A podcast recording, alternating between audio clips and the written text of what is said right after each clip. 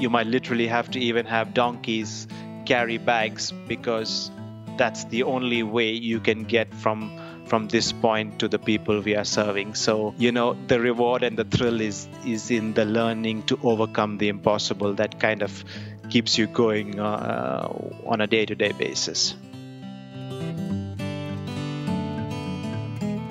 Hi, and welcome to the podcast Making an Impact. This is the podcast where all aspects of working in the global impact sector are discussed.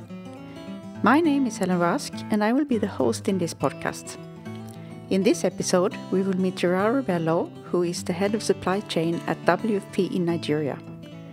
Gerard will let us know how his work helps people in need to receive food, what it's like to work with logistics in humanitarian situations, and how he got into that field in the first place. So, let's get started.